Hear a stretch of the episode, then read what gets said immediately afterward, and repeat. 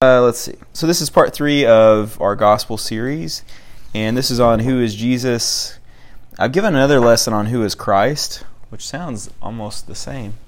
I'm going to kind of combine some of the two of them, but the sheet you have is, is who is Jesus. There's a lot of Bible reading in this one, like more than any other one.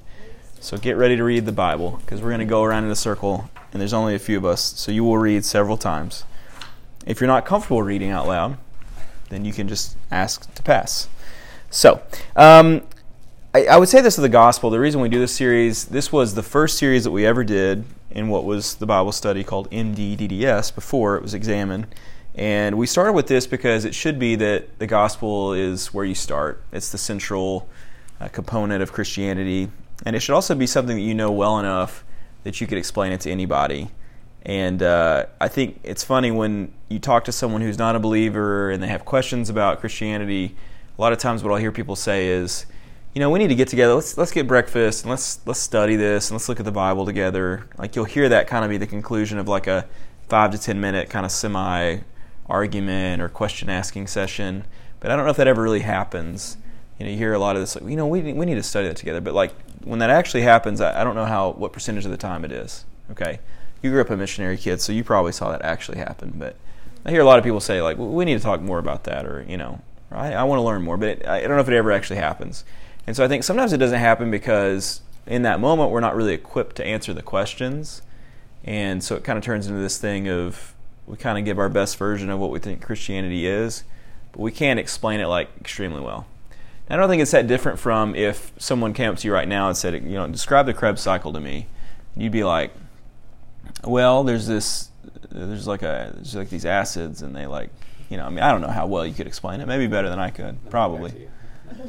but if you were sort of forced and there was like pressure on you to explain that, you would do your best, and it wouldn't really be that great. It wouldn't be that effective. You'd be like, well, let's get together. We'll talk about the Krebs cycle someday, and I'll get my notes, and we'll get together. You know, so but then that would never happen. Okay, so of the gospel, if it's you know, if our Christianity is a big deal to us, we should be able to explain it, not have to say, well, let me go get my book and let me let me. Have you ever read this book? You should read that. I'll send you a copy. You know, it should be should be able to should come straight out of you. Like this is what the gospel is. This is why this is important. This is who Jesus is.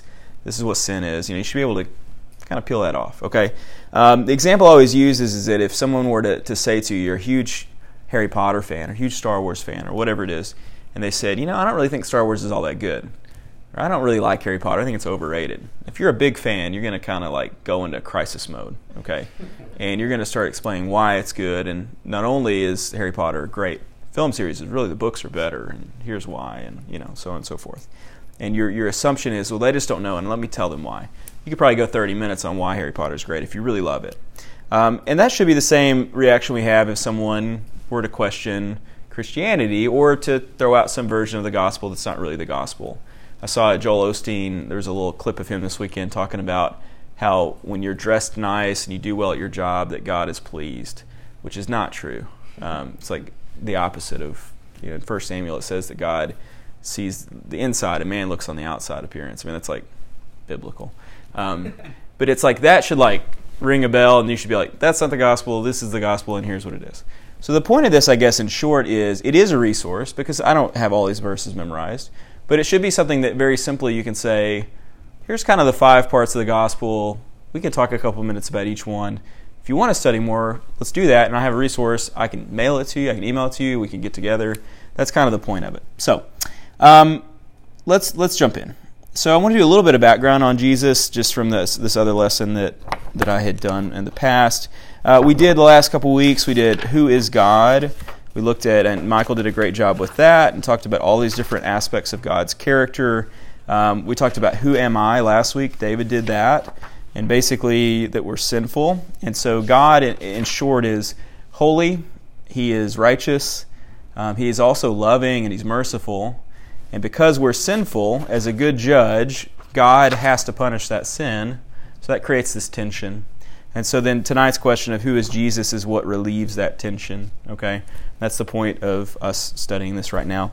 I think some interesting things about Jesus, uh, you know, so Jesus is his his name, like Joshua, effectively, um, but his title was Christ. Okay, so it wasn't like his last name was Christ. Um, and Christ comes from the Hebrew word Messiah, which Messiah to Jewish people was a big deal.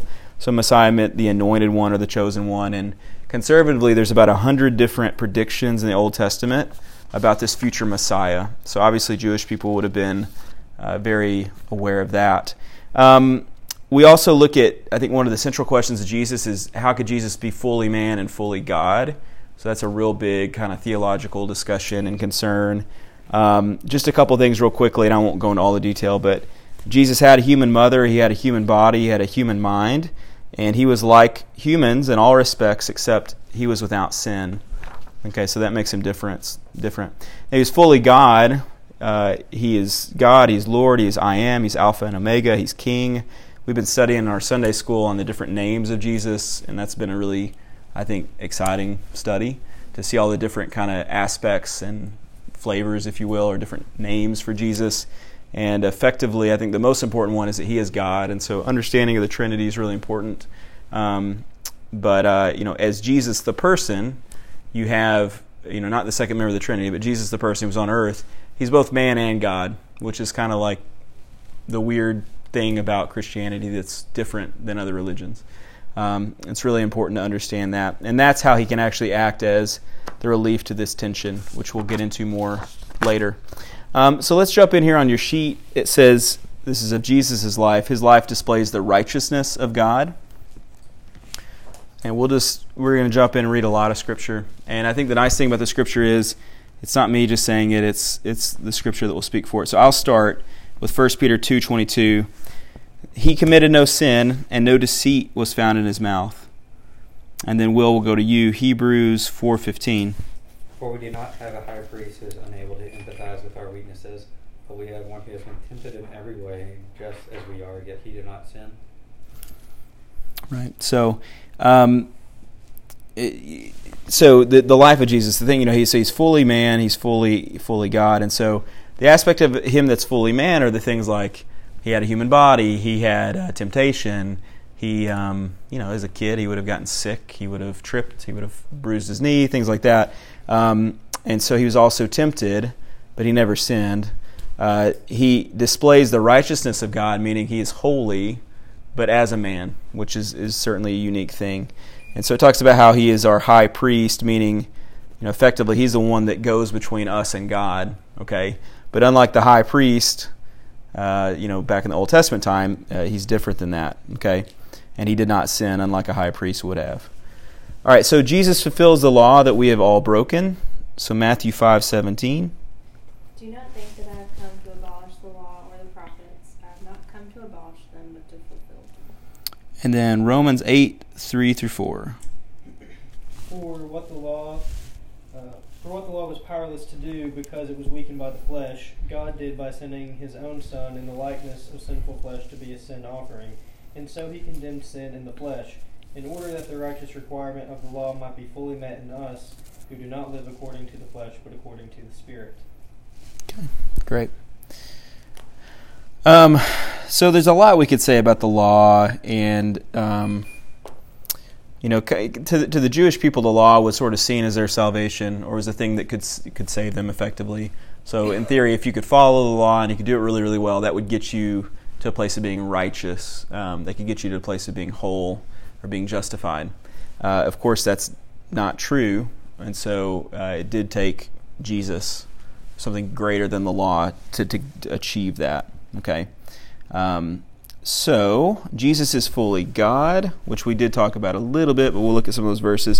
This is a long verse. First night, and you get the long, several verses. So, here we go. In the beginning was the Word, and the Word was with God, and the Word was God. He was with God in the beginning. Through him all things were made. Without him nothing was made that has been made. In him was life, and, the, and that life was the light of all mankind. The light shines in the darkness, and the darkness has not overcome it. There was a man sent from God whose name was John. He has came a witness to testify concerning that, that light, so that through him all might believe. He himself was not that light. He came only as a witness to that light. The true light that gives light to every, everyone was coming into the world. He was in the in the world, and though the world was made through him, the world did not recognize him. He came to that which was his own, uh, but his own did not receive him. Yet to all who did receive him, to those who believed his name, he gave the right to become children of God, children born not of natural descent, nor of human decision or a husband's will, but born of God. The Word became flesh and made his dwelling among us. We have seen his glory, the glory of the one and only Son, who came from the Father, full of grace and truth. All right, and then great job. Colossians uh, two nine. For in Christ all the fullness of the deity lives in bodily form. Okay, so John 1, one of the best known sections of Scripture, but it effectively establishes in a really beautiful way that Jesus was there for everything. Okay, so Jesus was with God from the very beginning. Jesus was responsible for uh, the creation of the universe uh, right along with God. And we talked about this when we talked about the Trinity, is that this idea that that the Spirit is sort of the result of the love between the Father and the Son, which I think is a nice way of thinking of that. Of course, effectively, now the Spirit is sort of the go between, as it were, and the Spirit lives inside of us and all this. Um, but just the, the, the firmly accepted Orthodox view that, that Jesus has been around since the beginning. So Jesus was not created after the fact, or Jesus wasn't only, of course, created when he came to earth. He's always been with the Father. Okay? So as the third, as second member of the Trinity, it, he is the Son. Okay, and when it comes to earth, he becomes Jesus, the Christ or the Messiah. But uh, he's the second member of the Trinity. He's always been there. He's always been with God, and John one goes into the great detail of how he is fully God. Okay, and then the Colossians two says it a little bit more succinctly that in Christ all the fullness of the deity lives in bodily form. Okay, so then he is also fully man. Hebrews four fifteen through sixteen. That's me. Um, For we do not have a high priest who is unable to empathize with our weakness, but we have one who has been tempted in every way, just as we are, yet he did not sin. Let us then approach God's throne of grace with confidence, so that we may receive mercy and find grace to help us in our time of need. And then 1 John 4 2. This is how you can recognize the Spirit of God. Every spirit that acknowledges that Jesus Christ has come in the flesh is from God. Okay, so uh, we'd already read this Hebrews 4:15, but um, which is basically that Jesus has been tempted in every way. Um, and so if, if if he were just purely God, it wouldn't have been anything for him to be tempted or live this life or to suffer on the cross because he would have been infinitely power, powerful over it. And so he intentionally took on a weak human body that was uh, had the potential for flaw, uh, but then lived a, a, life that was free from sin. Okay, and so um, you, know theologically he put himself out there on our behalf because it wouldn't have added up had he not been a man. Um, and of course, it, the sacrifice wouldn't have made the cosmic difference that it made had he not also been God. All right, so it's that balance there. All right, so we'll get to this answer of the tension of the gospel. So we talked about this tension of the gospel, which is the tension that exists between a good judge that is God, who is perfectly righteous, who can't be in the presence of sin, who's perfectly holy, and then man, which is sinful, which is us. Okay? And so there's that tension is, is how can a good and loving God be righteous and holy in its judgment of sinful man? Okay? So there has to be a sacrifice or something to atone for us something to stand in our place. So here's a blank uh, God's love sent Jesus to the cross. John 3:16. That's a new one, I'm sure. For God so loved the world that he gave his one and only Son, that whoever believes in him shall not perish but have eternal life. Yep, great verse. Satisfying the wrath of God. Romans 3.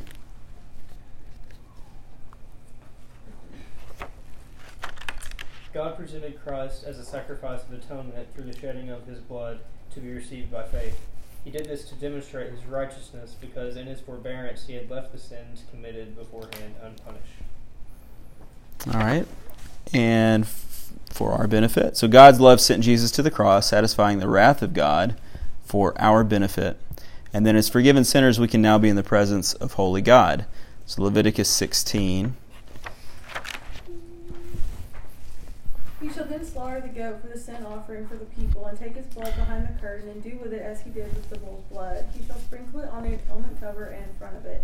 In this way, he will make atonement for the most holy place because of this, because of the uncleanliness and rebellion of the Israelites, whatever their sins have been. He used to do the same for the tent of meeting, which is among them in the midst of their uncleanliness. Okay. And then Hebrews 9 24 through 28.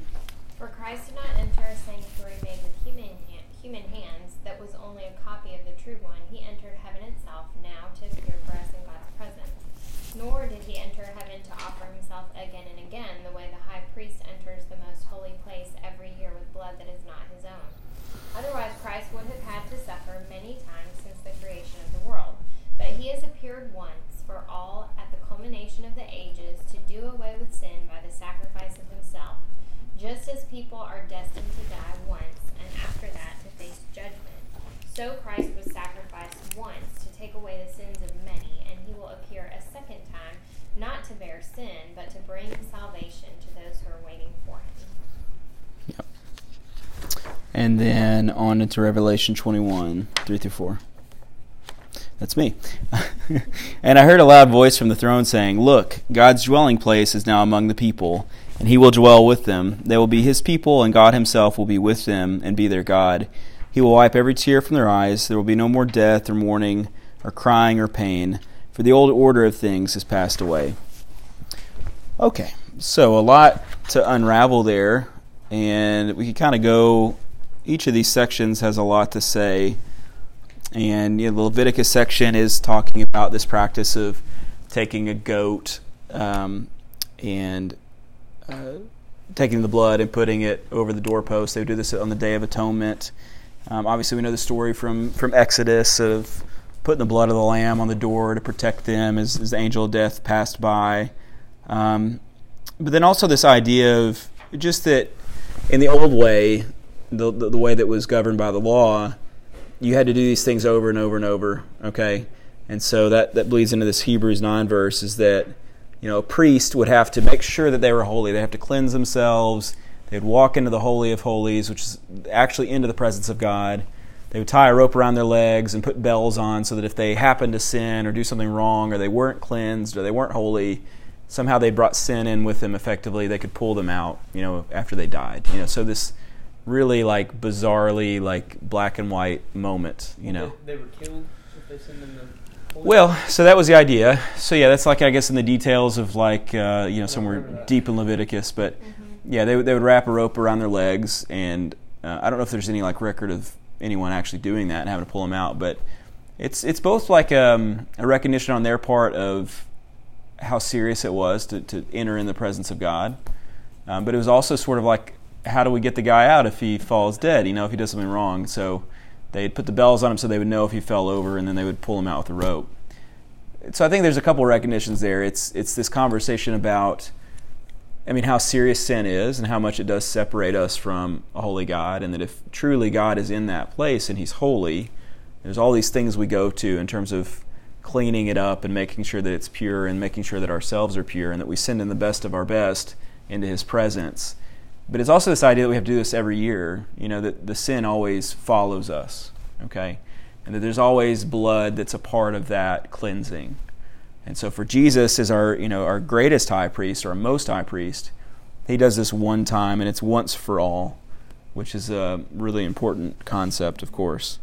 And so it says, you know, otherwise Christ would have had to suffer many times since the creation of the world. Uh, but all these sins that had culminated, he does away with once and for all with his sacrifice. They're telling him to be quiet. You can't cry out there. Which means they probably like pushed him off the bed. um, I like to. It says that Christ you know, did the sacrifice once and for all, take away the sins of many, and he will appear, appear a second time, not to bear sin, but to bring salvation to those who are waiting for him. And then, of course, we have this Revelation verse, which is speaking of the time where we'll be reunited, which is great. Um, I love this. He will wipe every tear from their eyes. There will be no more death or mourning or crying or pain, for the old order of things has passed away. And I think, in some sense, it's important to understand the old way of things has already passed away. So the the way of you know, the Jewish people under the Old Testament that's passed away. But then, of course, when this all ends, and there will be a whole nother passing away of the old things. Okay, so there's this idea, this cup of wrath, we'll talk about a little bit, but the, the cup of God's wrath was thrust on Jesus in our place. So, Will, I think Matthew 26. Going a little farther, he fell with his face to the ground and prayed, My Father, if it is possible, may this cup be taken from me. Yet not as I will, but as you will. Okay. And then Isaiah 51, 17, and 22. Awake, awake, rise up, Jerusalem, you who have drunk from the hand of the Lord the cup of his wrath. You who have drained to its dregs the goblet that makes people stagger. This is what your sovereign Lord says, your God who defends his people. See, I have taken out of your hand the cup that made you stagger. From that cup, the goblet of my wrath, you will never drink again. Okay. And then I believe, let's see, Revelation 16 19. The great city split into three parts, and the cities of the nations collapsed. God remembered Babylon the Great and gave her the cup filled with the wine of the fury of his wrath. Okay, so we get this cup imagery, and there's a lot. You know, you could do a whole lesson on the, the image of the cup or the goblet or this idea of this. I think of this sort of like you, know, you think of like a king on a throne in some old movie with the enormous goblet. There's kind of like wine that's filled in it, and he's kind of you know sitting back and forth, and it's spilling out that kind of thing. Um, and that's kind of the image, okay.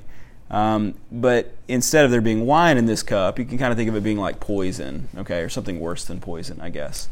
And I think the, the real image is this idea that this cup that's filled with this poison that would kill anyone who drank it is God's righteous anger, okay, in response to sin. Okay, so it's filled up, you know, to the brim in this cup. And so when Jesus is in the garden, which one of these verses alluded to, what he's really most scared about, and the reason why he's you know he's sweating blood, you know they say it's big droplets of sweat, and he's so scared is not necessarily because he's going to suffer on the cross, and I think he's scared of that, but I think it's really he's scared of this wrath, this cup of wrath. Um, it said in an earlier verse that these sins that had accumulated for thousands of years, that's what this cup is. So when Jesus prays for this cup to pass from him, that's really I think what his greatest tension and his greatest nervousness is about. And he asks, you know, God, if there's any other way, let this cup pass from me. He's effectively saying, is there any way to get rid of this cup of wrath? Because I don't want to drink it. And you can hardly blame him for not wanting to drink it, right? Um, but of course, that's that's the way that it works. Okay. Um, it reminds me, actually, I've talked about Harry Potter already. I'm not the world's biggest Harry Potter fan, but I will talk about Harry Potter one more time. Um, and I think it's from is it the Half Blood Prince? I think so. When uh, Harry and Dumbledore are in this like cave and they're looking for these Horcruxes. Is anyone a Harry Potter Yeah, fan? I remember that. She, she points at Jared like so disappointed. Yeah, Jared is. You didn't know that? I know you're a Harry Potter fan. He corrects me because not. So you're with you're with me here. Okay. So they're having to destroy these Horcruxes to defeat basically Satan, uh, you know, Voldemort. But it, there's this one where uh, Dumbledore has to drink this disgusting like toilet water looking stuff. Do you remember this? It's like that black water. Okay. Um, and that's basically this same story. And so he's drinking this on behalf of Harry so that Harry doesn't have to die, effectively. So he's drinking and it's like hurting him. And I was watching this with Charlie, and there's parts in that where he's he's definitely too young to be watching, and he's reading through the sixth book sixth book right now, and that's probably not ideal. But that part in particular, you know, he's watching Dumbledore, this like lovable wizard that's been this basically the Jesus character effectively to to Hogwarts, like drinking this horrible poison and like going through all this pain, and then he starts like losing his mind. I'm like, okay, this is kind of awkward, you know. Um, but that's basically this. That's what I think of when I think of Jesus, you know, basically knowing he's got to drink this cup and he's got to drink it all down for us. And, uh, you know, Harry's having to kind of like watch him go through that and drink the cup that kind of Harry has brought on himself, effectively. Um, it's kind of, it's kind of sad. So that's the image that I have, at least when I think of this big goblet of poison. And so, and there's even some uh, some symmetry between that and on the cross, where I don't know if we have the exact verse coming up, but I think it is here in John 19 actually, where uh, yeah, the gospel is a picture of Jesus taking the cup of God's wrath and drinking every single last drop. And so, before he says it's finished, he, he takes this last drink, and I think that imagery is, is intentional. So let's read that, and then we'll talk about it. John 19:30. Uh, when he had received the drink, Jesus said, It is finished. With that, he bowed his head and gave up his spirit. Yeah, and then we'll read Romans uh, 5 9. Since we have now been justified by his blood, how much more shall we be saved from God's wrath through him? Yeah, so we're saved uh, from God's wrath because Jesus took the cup. He drank it up for us. Um, of course, it's through his the shedding of his blood, just like the images of the sheep and the goats and all these blood sacrifices that were meant to cover sin, that were meant to wash over sin, but that it didn't last. It wasn't permanent. Okay, it didn't wash it once and for all. But then this idea here in Revelation 16 um, that, uh, sorry, John 19, when he received the drink, Jesus said, It is finished. And so that idea of receiving the drink. Now, of course, the drink he's receiving is what? It's that sponge with the, the vinegar in it, okay? Um, and I think there's maybe even a prophecy about that, you know. Um, Wasn't it like that kind of like numbs the pain or something? yeah, I think I've I've heard, yeah, I've heard something like that. that That's why they give it to people, and it was, you know, you would, you would be dehydrated on the cross and things like that. Um, but I do think that image lines up on purpose, uh, again, with this whole metaphor of drinking, and it's as soon as he drinks that, then you know he says it's finished, and so it's it's sort of like line up again, like all these Old Testament metaphors and ideas, and I mean, obviously the the death of Jesus on the cross is is very similar to the idea of Abraham and Isaac and that sacrifice, and you know all these themes kind of come back again, and they all line up uh, on purpose, and uh, I think that one in particular that drinking that dr- last drop for us, and then now it's finished, and his job is done. Um, so let's move on to this. The resurrection demonstrates the power of God. We'll read and then we'll talk a little bit about resurrection. So Colossians two. Is that me? I, I somehow lose track. I, am happy to read it. Col- Colossians two twelve to thirteen. Having been buried with him in baptism, in which you were also raised with him through your faith in the working of God, who raised him from the dead, when you were dead in your sins and in the uncircumcision of your flesh, God made you alive with Christ. He forgave us all our sins. So there's a lot in this, and it turns out that yesterday in class, Eric actually taught on resurrection and taught on this verse and kind of diagrammed. Were you all in class? No? Kind of like diagrammed this verse, which was great. And I, I have it drawn out here, but I don't know that it's big enough for y'all to see. But, but there's a lot going on in baptism, and there's a lot in baptism that's meant to ma- that sorry that's meant to uh, mirror uh, what Jesus did on the cross. And so um, on on the cross and in the resurrection uh, Jesus is victorious over sin, death, and the grave. And so it is through the cross uh, and it's through baptism that we go from death, which it's also our sin, okay, and it moves us on into life and forgiveness, okay. Um, there's also this idea of circumcision, and again, circumcision is kind of one of these things that it, it was meant to, to represent this promise, but it was also meant to purify people, but of course, it's not like a permanent thing. But in baptism, it is a, not a circumcision of the flesh, but of the spirit. And so it is to say that when we physically go in the act of baptism, we're raised up and we're sort of resurrected into a different life. And it's a life where effectively we've been circumcised of our old life, which is to say that we were kind of hindered down by death, okay, and sin. All right. And so our baptism sort of mirrors this, you know, Jesus dying and going into the grave, and being resurrected again. Of course, it's like very, very like core Christian theology and imagery, and y'all know this. But it's really cool to see that all wrapped up and uh, kind of what that means. And I think understanding that and being able to explain that is, is really important. Okay? And I think Eric did a great job of explaining it, probably better than I could. There's one cool thing he said, just as an aside, about how um, when Lazarus was raised from the dead and when Jesus was raised from the dead, he asked the question: Is were those the same resurrections or were those different? So I'll, I'll, pose that question to you. And he showed the verses, so it probably made it easier. But do you think they were the same or were they different? You know, it's different. Like, like that Lazarus didn't have the power of Jesus, and that doesn't mean like to us what it, Jesus did. Yeah. Yeah. Also, he had to like die again. Mm-hmm. Right. Mm-hmm. Was it on one spring? Lazarus- He was the brother of Yeah, of uh, of Martha, I think. Martha. I guess Mary and Martha are sisters, aren't they? So I guess both. Well, just Yeah. like a, a time standpoint, he wasn't dead for as long as Jesus. Was He's he? actually dead for a day longer. He's A day four longer? four days. Yeah, and Jesus was three days, but didn't realize that. dead. Yeah.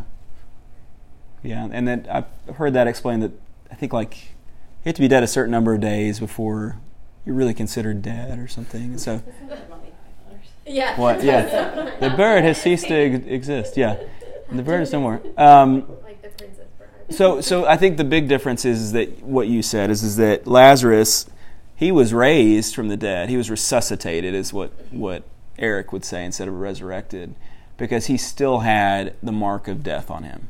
Okay, so he was still human in that way. When Jesus raised from the dead, he was glorified.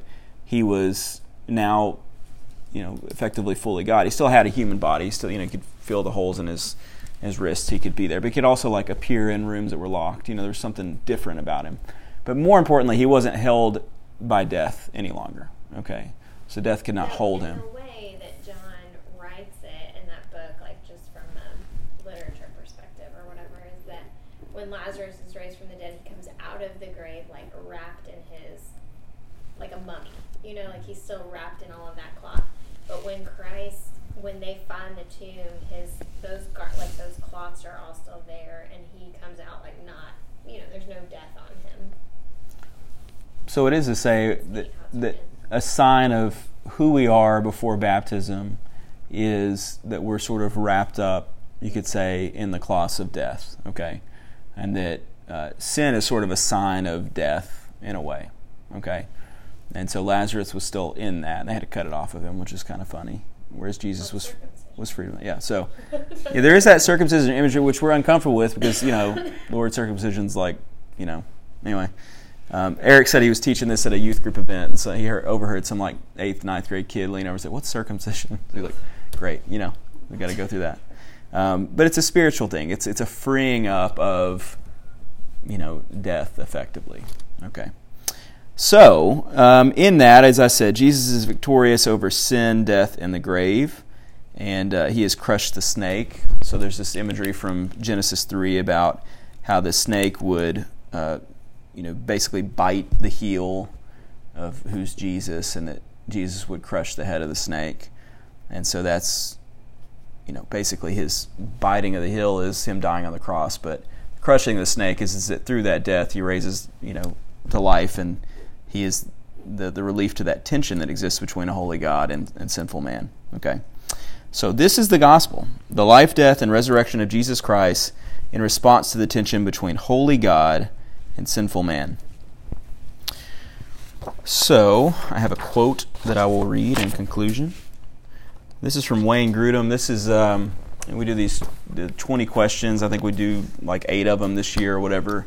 It's just a real intro theology book with some great questions. But on this section on who is Christ, what's that? He just sneezed.